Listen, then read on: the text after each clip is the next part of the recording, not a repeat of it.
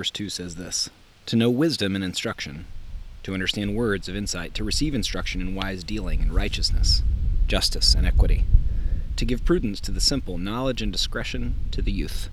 Let the wise hear and increase in learning, and the one who understands obtain guidance. To understand a proverb and a saying, the words of the wise and their riddles. Fear of the Lord is the beginning of knowledge. Fools despise wisdom and instruction."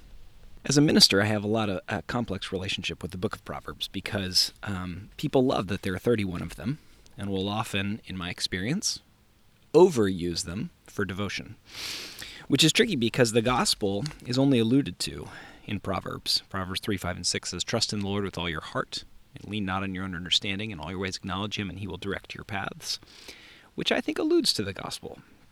The fear of the Lord is an allusion to the gospel, and yet the purpose of Proverbs is not to give us the gospel. Therefore, you need Galatians more. But thank God we also have the Proverbs because they are so helpful in the daily skill of living like a follower of Christ.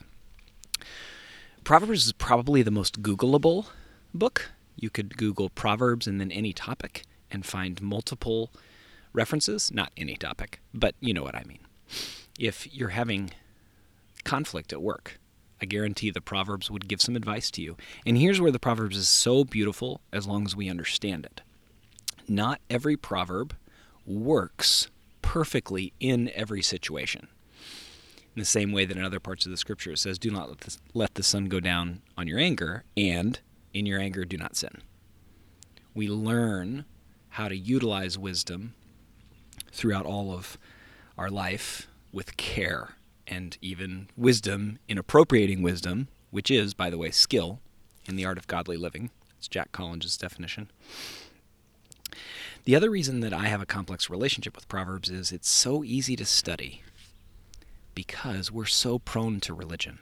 We're so prone to believing and thinking and even trusting that if I just can get it right with God and other people, I'll be okay. Instead of, I'm okay because of Jesus, and then he frees me into a wise life.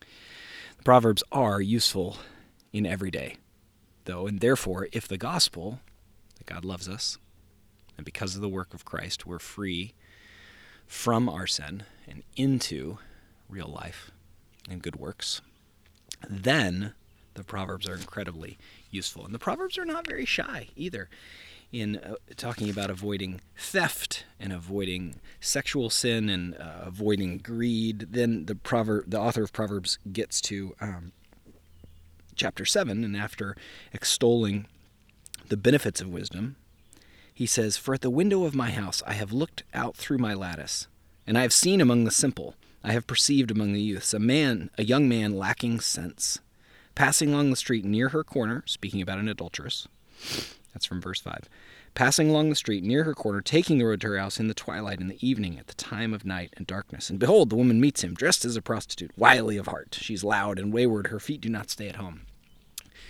And he goes on and on, but I love the imagery.